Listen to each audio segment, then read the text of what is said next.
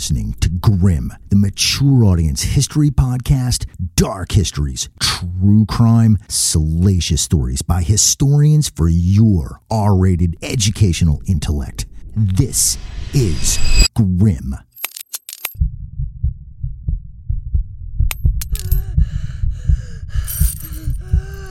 Human experiments by the government of the United States on lepers, orphans, and in a mental institution on foreign soil saw doctors smearing gonorrhea pus in patients' eyes, vaginas, rectums, forcing them to drink ground up STD cankers from glass beakers, had their genitals sliced and stabbed, syphilis emulsions rubbed into their broken skin, injected into the back of their skulls and into their spinal columns, and forcibly restrained them when they tried to run away.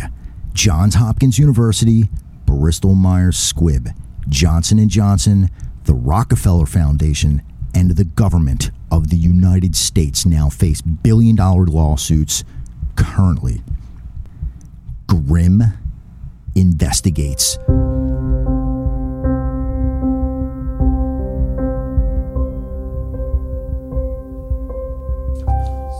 Most of us, in a general way at least, are roughly familiar. When you say Tuskegee, three things usually come to mind, all African American in nature airmen, university, and syphilis experiments.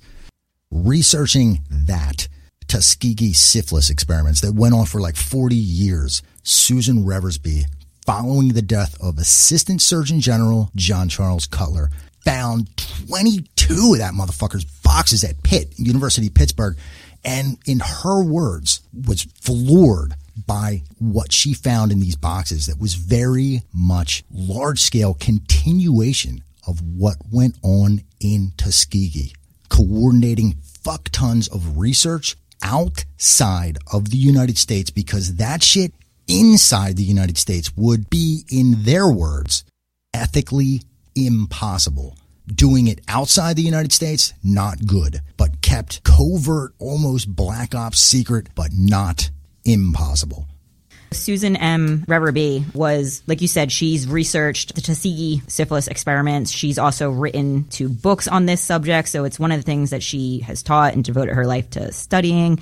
During this research on that, she was out in Pittsburgh here in Pennsylvania and she uncovered these boxes that were labeled John Charles Cutler. And she recognized the name because Cutler was involved in the Tuskegee experiments. So she recognized the name from that. And when she opened them, she found these unpublished papers papers about a public health service study from 1946 to 1948 in Guatemala that involved infecting men and women in prison, army barracks, and a mental hospital with sexually transmitted diseases such as syphilis, gonorrhea, things like that. So she uncovered these boxes for the first time in 2005 is when she uncovered them. So of course she was shocked because it had never been published. So there was no awareness of it in like the public. So she uncovered it in 2005.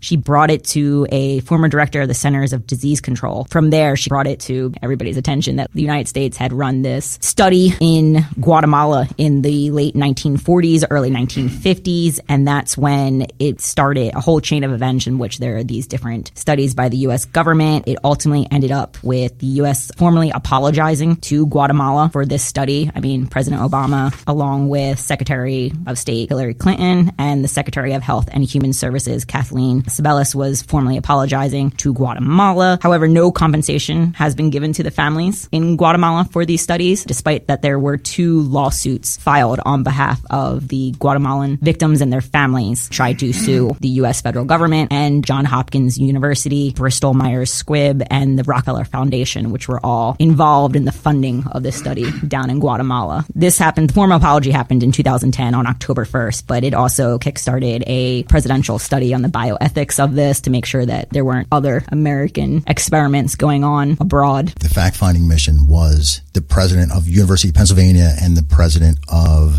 Emory University with like a team of people they went down and what they discovered was that the Guatemalan government was completely on board. So there were really meticulous contracts signed So these were actually uh, began in Oslo in Norway. The syphilis experiments. They had a bunch of people in Norway prior to this. This is what the presidential report fleshes out that that was where it began. It began in Norway to follow around people with syphilis that were not then treated. And then Tuskegee was building upon that Norwegian study. And then the United States, the national, what was it? The National Health Service. Basically, Cutler was the one leading this, but I mean, the Surgeon General, Parran signed off on this, gave grants, but we brought it to Terre Haute Federal Prison in Indiana. Indiana. Thank you. That was 1943. there it was Sing Sing stuff was done in New York afterwards, and Guatemala was the main brunt of lots of stuff. So I mean, this was carried out in a lot of different places. And Brittany, you had a little bit on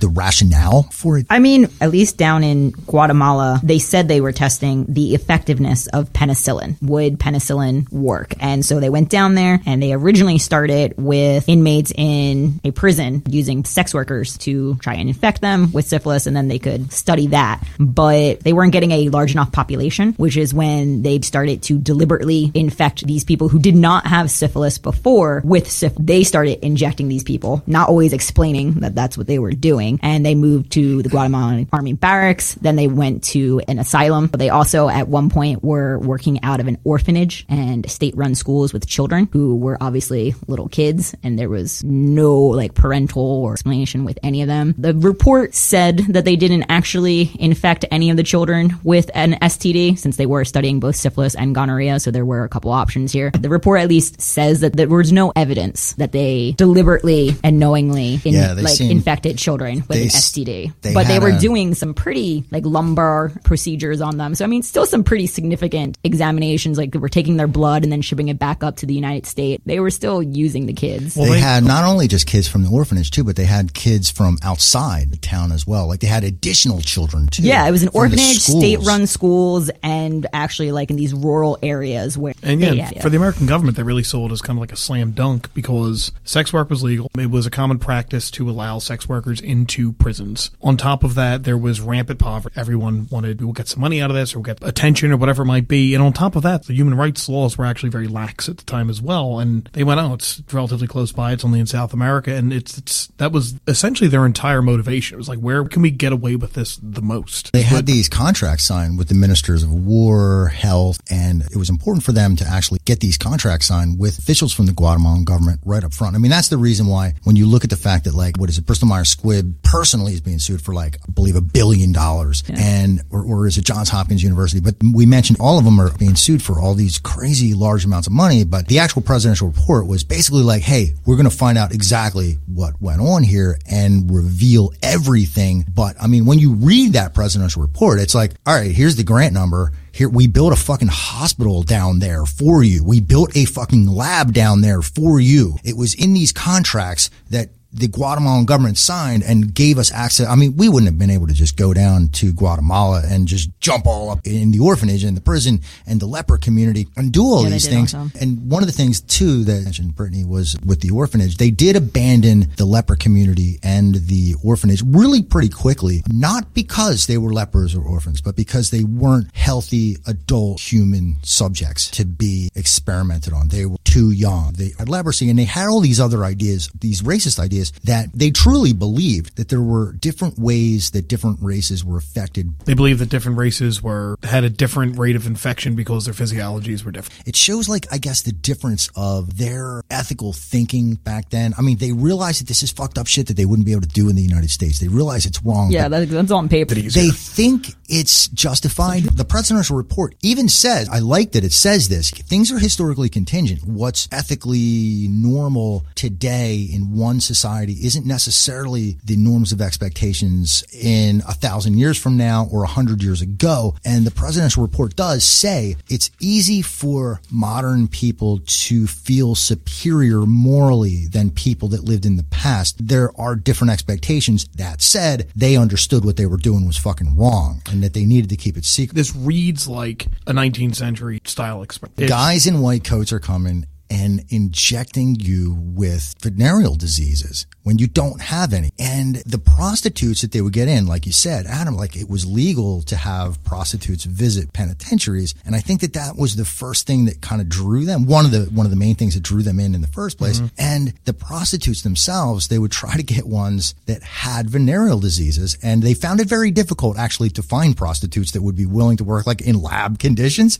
And they told them all that they needed to have pelvic exams. So they took the ones that did not have venereal disease and they took cotton swabs. And according to the report, says they rubbed it with inoculum with like syphilis and gonorrhea pus on it. They rubbed it vigorously inside of their cervix. So it turns out if you have pus from some STD positive person rub vigorously inside of you, you'll get that shit. But they had to rub it really vigorously actually for them to, to get it. It's crazy. And it's not like they're having, I don't know, sex for a living, right? They're not going to go somewhere else and have sex with a whole bunch of other people like as part of their job. So how many other people outside of their that were that that was- weren't among the subjects. I'll say Yeah, Reverby were kind of points affected. that out that like none of the people outside of the study that were impacted by the study are included in any of the statistics. For all these men that they were studying from like the Guatemalan army, none of their wives and their children are included because if they gave them syphilis and then they went home and like had sex with their wife and they had children and the children might have or ine- 35 So, I mean, more clients in the next month. so yeah, none of that is included in any of the statistics of these reports because it wasn't deemed necessary to do so. So I mean, there's also untold victims that are not included in any of this that, That- were also would've been- impacted by this study. That would have been an interesting study in the rate of transmission if they did follow up on some of those. But they were super specific in the scientific reports that they compiled about even the sex, which they kind of abandoned. They called it natural versus unnatural inoculation and the sex being like the natural way that you would actually contract these things. They were so sciencey specific in their reports about like the sex worker that was brought in had sex with like X number of people within like 105 minutes, 11 people in 105 minutes, like just trying to have sex with as many soldiers as they could get her to have sex with. Dr. Cutler literally would examine this soldier's penises to make sure that they ejaculate, would make sure that they look like they just had sex, to make sure that there was penetration. And it's nuts that this even, just to wrap my mind around the real sciencey specific nature of this. Well, let me let me ask you something. Uh, I look back, or I looked to a few different places. They mentioned these contracts with the government, with the prisons, and so on and so forth across all the articles. Are there any copies of these contracts? Like, did the Guatemalan government know what they were getting into when they signed these contracts? I will Were any of you guys able to find them? I will read to you right now. This is from the report. Construction of a 300 bed general hospital began in Guatemala City in 1944. Construction of a venereal disease research laboratory was begun in 1946. The operational budget was $110,450, which was transferred to the Guatemalan Pan American Sanitation Bureau. This was grant number RG65, signed by Surgeon General Thomas Parran and NIH Director R.E. Dyer, numerous high ranking Guatemalan officials following the study who were brought to the United States and paid salaries as medical fellows and a continuation of the same. Like even after we left, after we were there for two years, the Guatemalans continued to do the research on their own, would send blood samples back to the United States and hosted a pan Latin American medical conference immediately after all of this research. They hosted it in Panama City and not Panama City, Guatemala City, I meant to say, two years after we began this stuff. So after all of this stuff that they could get with the United States cooperation physically on the ground was done, they hosted this, which gave them prestige in the medical community. And you got to figure like, some of the stuff that they were bringing to them too. I mean, just things like as simple as like pots and pans and plates and silverware and shit like this basic stuff that they lacked for their hospitals that we were bringing down. They were such a poor country and they were probably super keen and excited to get not only money, but the prestige in the medical community and the help of the Americans who, you know, have top notch medical stuff, but they didn't really know it kind of like signing a contract with the devil and But but wouldn't that imply that they they knew that if they were continuing the experiments after we left? They course. one hundred percent knew what was going on. yeah, of course. Yeah, they were totally. Yeah, board. I've seen at least in a couple articles I was reading, it seemed to be that some people knew more than others. They were signing it, they were funding it. Obviously, if you were on the ground, you could tell that some shit was going down. But but not necessarily everybody in the government was fully aware of what was going on. Did the government of Guatemala apologize to the Guatemalans? I don't believe so. I didn't Alvaro see Colom that. They called it obviously like, an atrocity against humanity, but I didn't see that and they. Obama But they were- they were apologized complicit in it, though. to their president at the time, and, and he Yeah. said it was a huge human rights violation.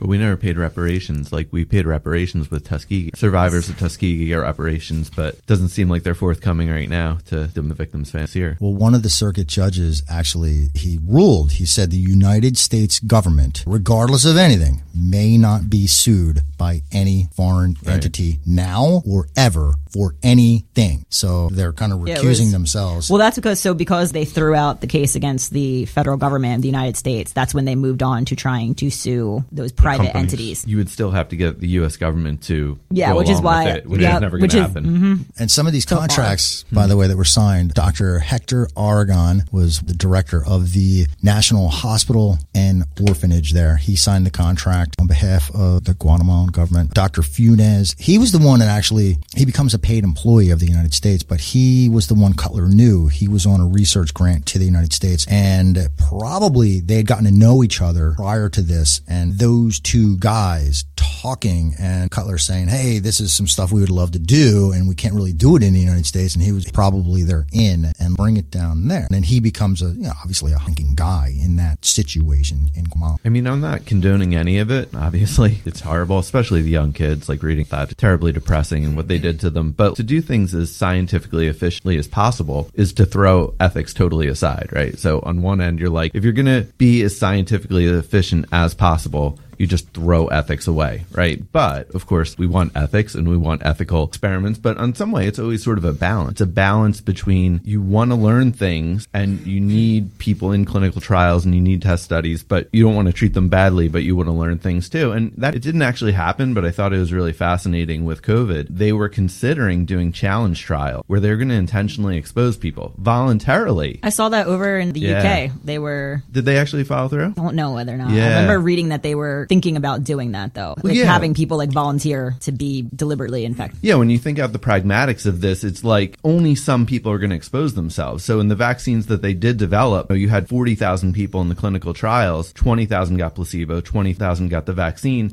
and it turned out 90 without the vaccine turned out positive, and then only 5 in the vaccine group turned out positive. But you have to have so many people in the study because most people aren't going to get exposed to COVID. So you need a massive study. But when you can intentionally expose people, you learn a lot faster, right? So, I mean, that's sort of the idea of the challenge trial is to take young people and just the Goldilocks amount of virus to them and vaccinate them and whatever. So, vaccines are different. Like, even with the way HIV was studied, I had a friend who was working on an HIV vaccine and it was studied in America. And what they would do is they would, if you just give everyone the HIV vaccine, not many people are going to get exposed to HIV. So, what they would do is they would go to sex workers and people who are IV drug users and they'd be like, look, legally, you should use protection and you should use clean needles, but just do what you always do. And they would then test how effective the vaccine was. You know, the HIV vaccine never really worked that well, but it is this weird balance between ethics and trying to learn things scientifically. Yeah, and I, I definitely think one of the things that comes up a lot when you're talking about this type of human experimentation is that idea of informed consent. Obviously, if you're going into an orphanage, they're all off the table. Right. Those kids have no idea. Yeah, they're off. Like the same thing with the asylum. Like there's no idea that they can Yeah. consent to that type of It is study. illegal to do any clinical trials or anything with prisoners because they're automatically coerced. Well, Yeah. now it's Right, illegal right. because there's Yeah, a because of all Helsinki these different- agreement and there was the Nuremberg codes, but they didn't have that back in these times.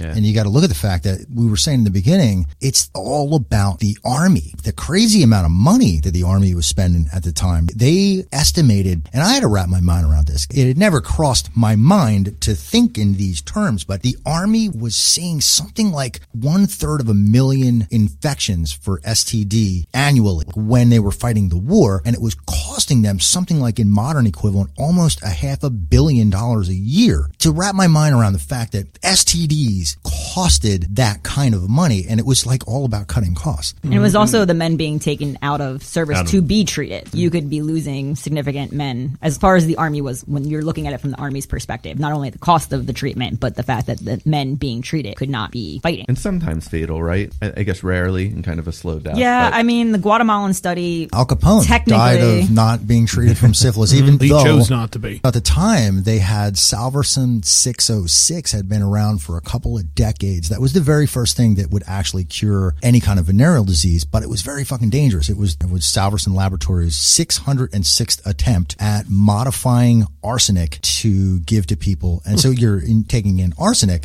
and a lot of times it would kill your liver. It, sometimes the treatment actually killed you. That's why Al Capone was like, no, I don't think I'm going to take that. and then he went mad because 10% of people that do not get treated for syphilis, it will drive you crazy. You'll get dementia paralysia from it. It'll drive you fucking nuts. And one of the things that they were doing with the Guatemala experiments was to try to fast track that because usually to go crazy from it, to get it in your mind and go a little crazy from it, it takes decades of not being treated. And they were trying to fast track that. So they would take the syphilis spirochaete and inject it into people's spinal columns and into the base of their skull to try to get it into their brain like quick and instantly, which didn't seem to work. And then they tried, it was all wacky, to shock people out of their epilepsy by injecting them with syphilis spirochaete, which doesn't seem, I don't know. I'm not a scientist, but it just, I don't know. Seems counterintuitive. Seems counterintuitive. Yeah. Yeah. exactly. So I think technically, like according to the report, 83 people died, but again, that doesn't take into any accounts of people outside. yeah, of their immediately. study. Yeah. immediate deaths. And the, and the report Yeah, says so like that directly 83. But the life expectancy of most of them was reduced like 20% from taking part in the study. Not that they wanted to or were informed, explained what was going on. and then you could put on the table what they actually learned. And I'm just, you know, being an ethics professor, the way I think, think it through is the most basic ethical theory and the one I ascribe to. We're, we're not talking religion or culture, like an objective moral theory is called utilitarianism. And in utilitarianism, you weigh how much good did this cause and how much bad did it cause. Now, there could be, it, it gets much more complicated from there, but it's the basic idea of every step you take, you want to take a step toward a better world. And if I want to make this too deep or where you guys want to go, but you know, like if you could drop a bomb on Wuhan, you know, right when you knew what was about to happen, kill 5,000 people, but you stop a pandemic, it gets complicated quick. But utilitarianism often gets a bad rap because you start thinking like, okay, you're willing to do really bad things if it's for the right effect, which is true. And it's just, you know, a basic dilemma would be like eight people are going to die unless you stab to death. I mean, stabbing someone to death to become the right thing. Like if you could go back in time and kill baby Hitler. Sure. You have to Or that's the- a baby. the- there's a ripple effect to that. I Yeah, mean, there is. which kind of goes on to what you were saying. I'm treading lightly with this. The idea of this Guatemala syphilis experiment over the past, I mean, generally it was mostly 45 to Nin- 47. yeah, 1946 to 1948 officially, then but some of the studies con- continued on to 1953 with some serology studies and stuff like that. So 1946, 19. the results were A, never published until 2000. even later than that. It wasn't Yeah. discovered till 2005. They Yeah, never or published 2005, Any of I'm sorry, Yeah. I mean, And- there's ethical and there was no- for that. If you, if you really want to look at the mindset of the time, it involves a lot of the way scientists thought. If you take politics out of it, the German scientists and doctors and the American scientists and doctors, eugenicists of the time, and they were looking at that mm-hmm. shit as like mm-hmm. oh, the real fucking deal, thought exactly the same about it. They couldn't work together because of the politics of their two respective countries didn't align. Well, that sharing But- of information came after the world opened up again following the World War. but they would be very keen on reading one another's research. Like if you're in Germany and then the Americans publish something, you're like, oh fuck yeah, yeah. They published this shit and they were really super keen. They were doing a lot of the same things and thought a lot of the same ways. And so to these guys that are doing these Guatemala experiments, to Dr. Funes and to Cutler and even to Perrin, I guess to some degree too, they were of that mindset that then after the Nuremberg trials, that shit is very openly discussed. You have 23 German doctors. You have the doctors trials at Nuremberg and the doctors actually at the Nuremberg trials were like, well, you motherfuckers that are putting us on trial, you just did like X, Y, and Z. We know everything that you did because we were fucking reading it all because we were like scientific buddies in on the mind. I mean, they both had their secret shit going on. We did, they did, but like the shit that was published, they were totally just of the same mind. And they were like, you motherfuckers at University of Chicago just fucking did malaria tests and you didn't ask for permission. You just injected all these motherfuckers with malaria. You just, you just literally did that. And you're putting us on trial for doing the same sort of thing. Now the Nazis did some fucked up crazy shit, but the above board shit the average, say, German doctor was doing wasn't any different than the this Guatemala kind of stuff mm-hmm. that we're talking about here. So the ethics of the time was one thing, then the war changed the consciousness of the scientific and ethical communities very, very quickly. So I think that like being in gear, like objects in motion stay in motion, they were in gear, do these studies, we're doing them, and then it starts to become apparent that like the consciousness of the world had been changing. This is one of the things that the presidential report does. It doesn't say any of this but they do it and then they realize, fuck, we can't publish this shit. Wasn't because they thought it was unethical. They thought it was the good, right, like Tim, like you're saying, it will change the world in a better way thing to do. They were mostly concerned, like these correspondence that we can read that were in Cutler's boxes at Pitt. They say they're more worried about a quote unquote goody organization getting a hold mm-hmm. of this information and it being bad PR for themselves. Yeah, I mean, eugenics starts in America, right? So, Yeah. it, and then it moves to Yeah.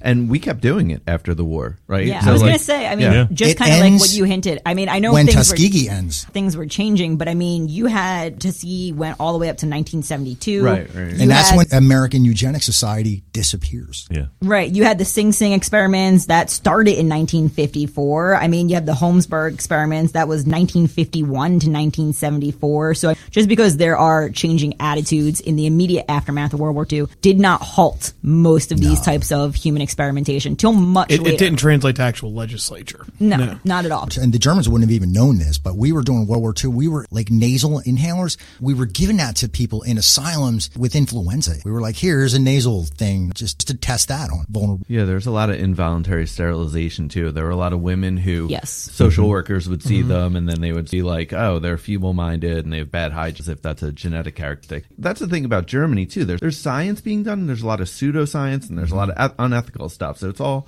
a mixed bag of that kind of stuff. Well, and we got caught doing the, the sterilization still to this day. Not Yes. not even 365 days ago at this point. Mm-hmm. Yeah. Uh, Sometimes- legislation didn't really do all that much. sometimes women were sort of talked into it, but sometimes it was like totally without their knowledge. They're just like, oh, you know, we have a free OBGYN clinic you can go to. We're putting you under for some test to make sure you don't have cancer and then just go in and sterilize them. And there were these women who their whole life they could, couldn't understand why they couldn't get pregnant. And they actually did get money. Like there was one in the state of North Carolina, this woman who couldn't get pregnant with this husband that she loved. She initially went to a social worker because her first husband was like beating her and it was terrible. Gets married a second time and she can't get pregnant. And the state of North Carolina actually acknowledged this and gave her forty thousand dollars. Like, Wow. wow, forty thousand dollars stealing your ability to, To take your family away from you. Yeah, Your family was worth forty thousand dollars that you wouldn't then have. They said but that's how they got deficit. the Tuskegee people is this is how they got them with the offer of free health care. There were like 399 African American men in Macon County, Alabama, which is the exact location that Dr. John Charles Cutler that we're talking about here with the Guatemala stuff. He's the one that identified that area to begin those experiments. And but those 399 guys,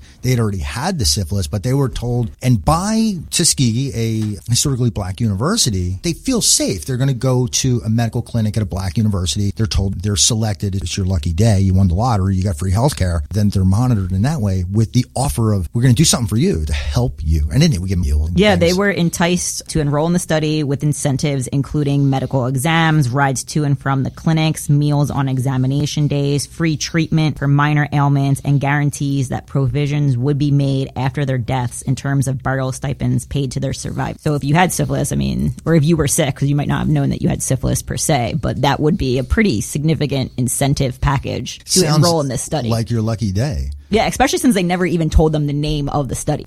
they did not tell them that the official name was the Tuskegee study of untreated syphilis in the Negro male. That was included. They're both bad and horrific, but considering they still had the same desired outcome, the same aims, what was opinion based theoretically worse? The Tuskegee experiments with the happening in Guatemala. like you said, they're both fucking horrific. They actively, once penicillin becomes widely available, they actively discourage those people in Tuskegee from actually getting the treatment and interfere. They go to clinics where they're being treated for like a broken arm or something else, and they might possibly get penicillin. And then they go to those doctors and they say like, "Hey, these guys are part of a study. You can't give them penicillin." So I mean, people died. Uh, I don't think 128 are on the record of dying from the Tuskegee experiments. they're giving it to their wives. They're having kids that are born with it. It's fucked up. It's crazy fucked up shit. They did have it to begin with, where the people in Guatemala did not have it to begin with. They're being injected with that stuff and against their will. They tied those people down when they objected, at least in the mental institution. The Asilo de Alienados is where they were at, but they were being tied down. Some of them ran away. There was one Kelso, there's some subject profiles that they have. He ran away. They couldn't find him for hours.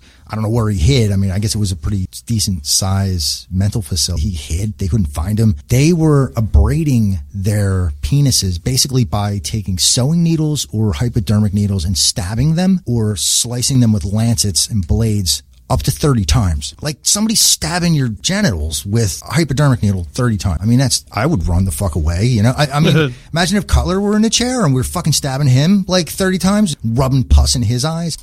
This is probably a good place to introduce this subject profile from the presidential report of Berta. I'll read directly from the report.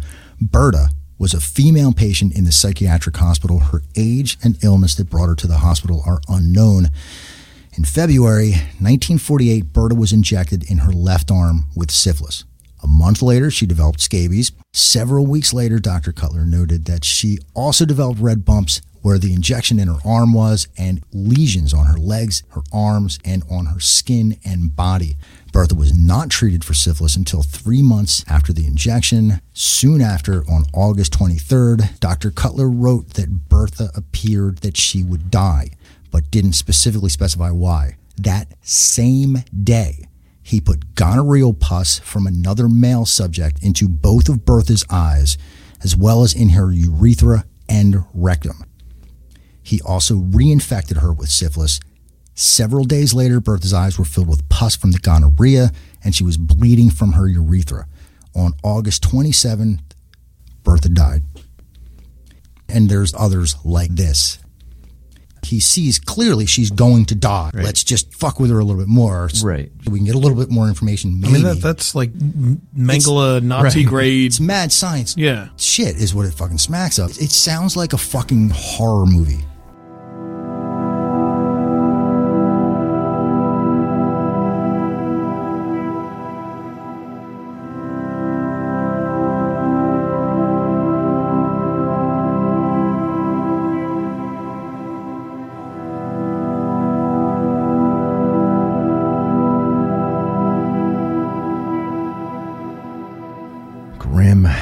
Serious stuff today for your ethical consideration. And just so that you know, we are Joe Woji and Brittany Smith, world and American history professors, respectively, with today ethics professor Tim Collins, as well as Ted Cisco, Adam Maezzi.